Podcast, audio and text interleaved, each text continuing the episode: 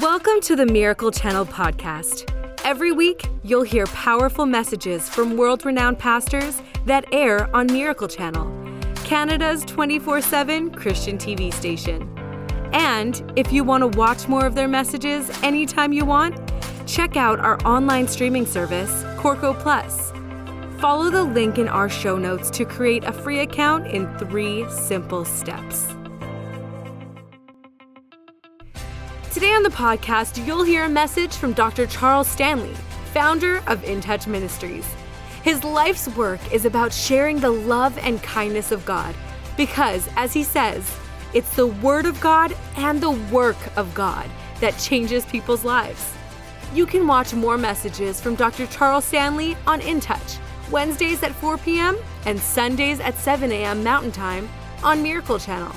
And now, Doctor Charles Stanley will discuss seven powerful habits that will strengthen your spiritual life and will encourage you to pursue godliness in an easy and consistent way.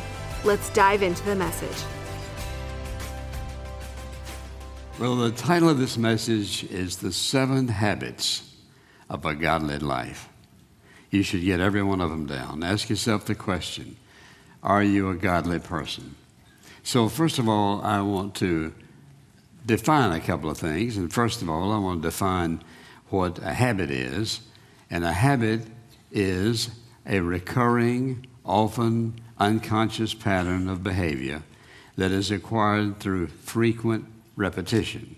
That's what a habit is, something we do over and over and over again. The second definition is um, simply this. What, what is a godly life? So what's godly? It's a life no longer seeking satisfaction through a sinful lifestyle, but is now surrendered to God and His will for your life. In other words, we would call that a sanctified life. Not perfect, doesn't mean you never sin, but it means that your life is fully surrendered to Him. So I want to give you seven habits that every single believer ought to make as a part of their life. And the first one is this. The habit, first habit, is a life of prayer. And you'll recall one of my favorite passages, very simple, in Mark, that first chapter, when the, the disciples, they, they didn't, never quite got a hold of this. But the scripture says in chapter one of Mark, verse thirty-five, in the early morning, while it was still dark, Jesus got up, left the house, and went away to a secluded place and was praying there.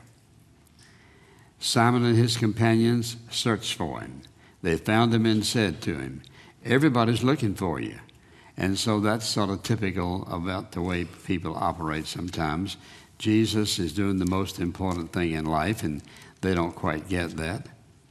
And um, then again, for example, in the fourth chapter of Luke, and the forty-second verse, when day came, Jesus left and went to a secluded place, and the crowds were searching for him and came to him and tried to keep him from going away from them.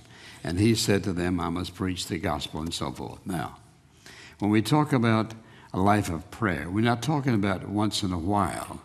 We're talking about that every day you sense the need, the desire, and the joy, and the awesome power that comes through praying, talking to the Father. That is, it ought to be a habit, something that is recurring in your life, not just when you get in trouble, when you get in need, but because you love God, because you're grateful for who He is and what He's doing in your life.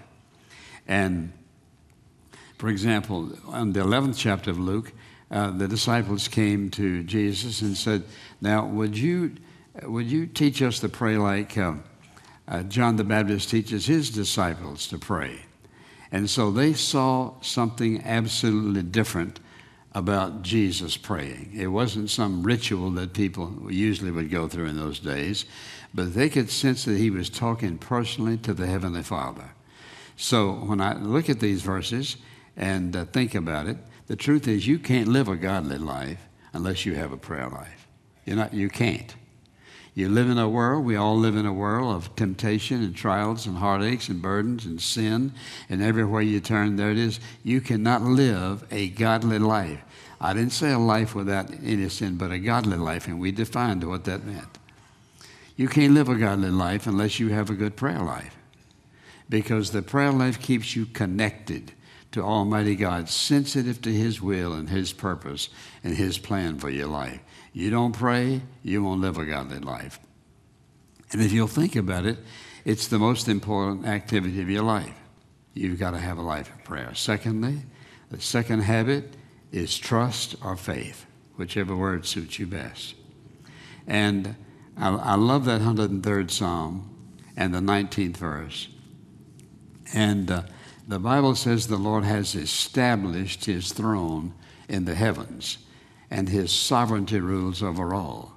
So if you'll think about what that verse says, if God Almighty has established His throne in the heavens, and watch this, His sovereignty, that is His all-knowing, supernatural, divine power rules over everything, then what does that do?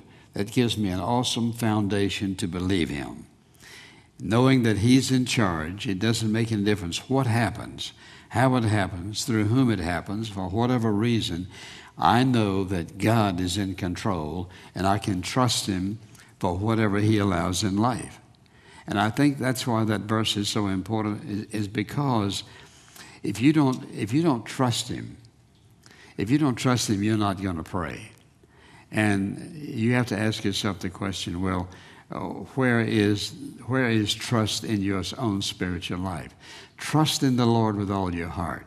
Lean not to your own understanding. In all your ways acknowledge Him, and He'll direct your path. And I quote that verse to you very often because it is a basic verse.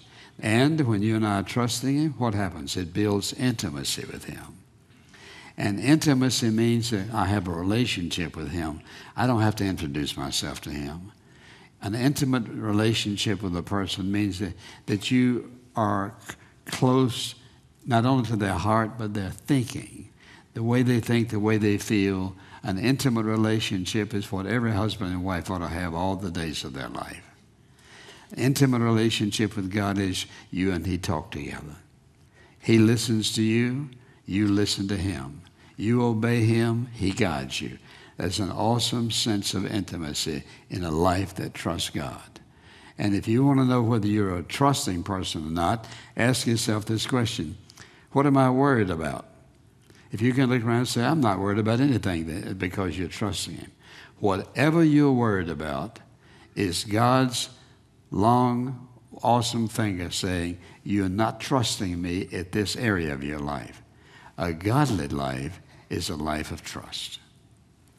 Third, third habit in this awesome life is the habit of meditation in the Word of God. Now, I don't know how you describe how important this is, but uh, the scriptures are, are, are there, and I want us to look at it for just a moment. And the psalmist said in this sixty-third chapter, in the sixth verse, listen, when I remember you on my bed, I meditate on you in the night watches, for you've been my help. In the shadow of your wings, I sing for joy. My soul clings to you. Your right hand upholds me. Now, what does it mean to meditate? It means that I read it. It means that I think about it. I search my heart in the light of what God is saying. I ask Him whatever questions I have on my mind. I surrender whatever He brings to my mind. And meditating upon Him, here's what meditation does. Meditation is like looking into a mirror. But it is also looking beyond the mirror. That is, I see what God sees, and then I see beyond that, and I see Him. Your focus is on Him. And when you begin to focus on God, here's what happens. Worries drift away, concerns drift away. Your, your mind is no longer contaminated with all kinds of things that do not do you any good at all. Meditation is an absolutely essential part of living a godly life. And where there's no meditation, you're not going to live a godly life. You can't. You think about when you get up in the morning, how much of the world crowds itself into your thinking. You have to get dressed, of course, and eat breakfast, and you got to get in your car and drive down the expressway or somewhere and finally get to work. And as soon as you do, it's chatter, chatter, chatter, chatter, chatter all the day. Or the, the keyboard's flying all the day, and your mind is full. Then you've got to get back in your car, get back on the highway, and uh, and dodge the traffic again all the way home. And when you get there, you undress and try to relax, and then there's dinner. I can fill up your day and not even know you. Because that's what we do. And so where is God? Where is, where, where is God's private time with you?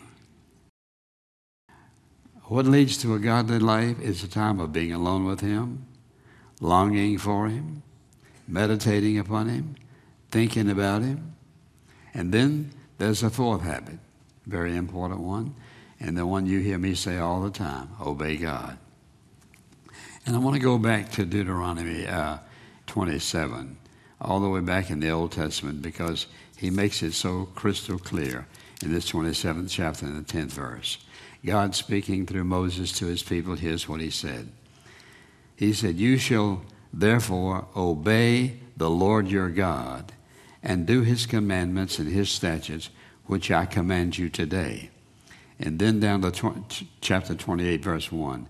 "Now it shall be," listen to this, "if you diligently," you know what that means? Consistently, diligently obey the Lord your God, "being careful to do all his commandments, which I command you today, the Lord your God will set you, listen, set you high above all the nations of the earth." He was talking about Israel, but put yourself in that position.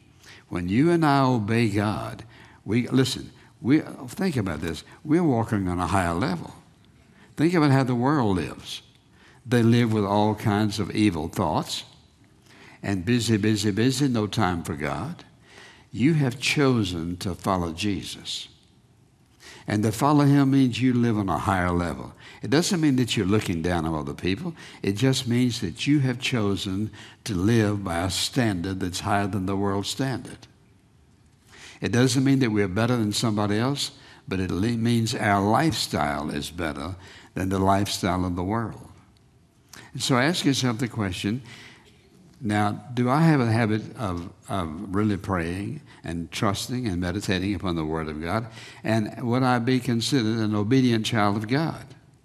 And how many times have you said it? And you said as well as I can.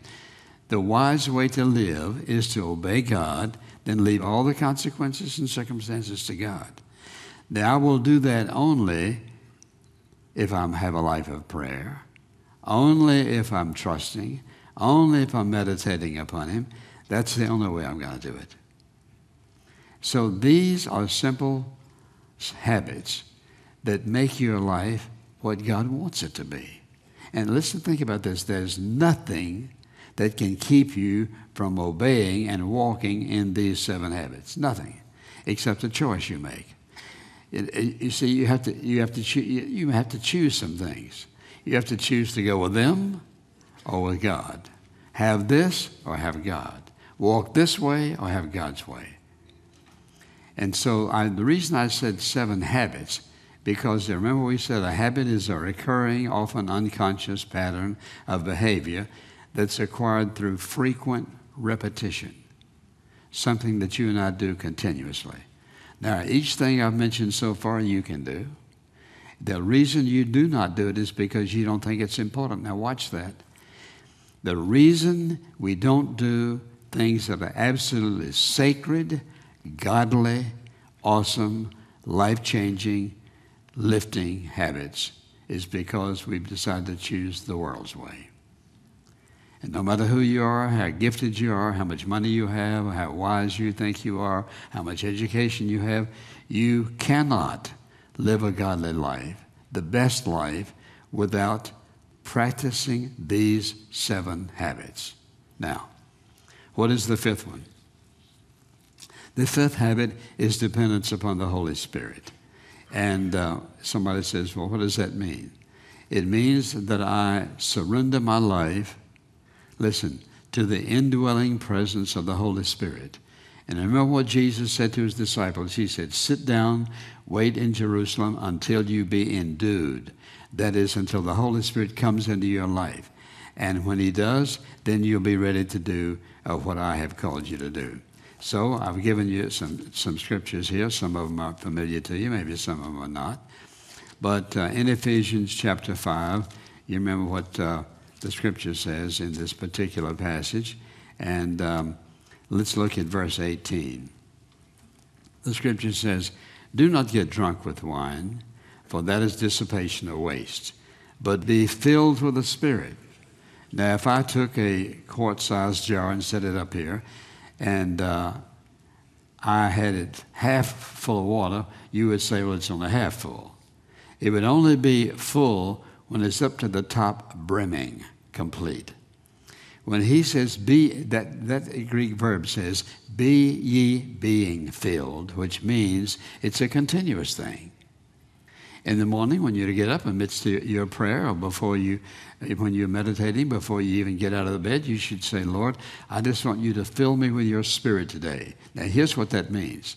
Jesus said to his disciples in Luke, before you do what I called you to do, wait in the city of Jerusalem until you be endued, until the Holy Spirit has come upon you to indwell you, for the simple reason you are not equipped to do what I've called you to do apart from the indwelling presence of the Holy Spirit, who will empower you. He will empower you, teach you how, give you guidance and direction to do what I've called you to do. Now, most people don't have any idea who the Holy Spirit is. You are. As a follower of Jesus, as a believer of Christ, you've trusted him for your salvation. You are now already indwelt by the third person of the Trinity, who is the Holy Spirit. When you and I choose to disobey God, we choose to sin against the Holy Spirit who is within us and whom God sent into our life to enable us to become, to be, to do, to accomplish whatever he has in life. So you're, you're never alone. You're, you're indwelt by God, the Holy Spirit, who is there to enable you, help you, encourage you, strengthen you, heal you, you name it. He's there because we need God in our life, and he knew we would. Then, of course, there is the sixth one, and that's giving to God and to others. And uh, in this sixth chapter of Luke, which is a very, very familiar chapter, um, you remember what he says? Give, and it shall be given to you. Good measure. He says, listen, they will pour into your lap a good measure, pressed down, shaking together, running over.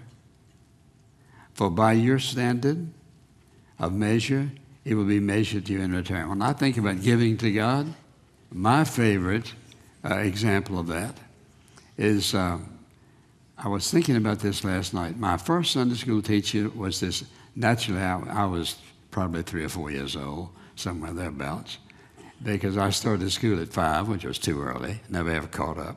And, and, and then, uh, but I went to Sunday school every Sunday, and I remember all the chairs were different colors, green, red, yellow, blue, and so forth.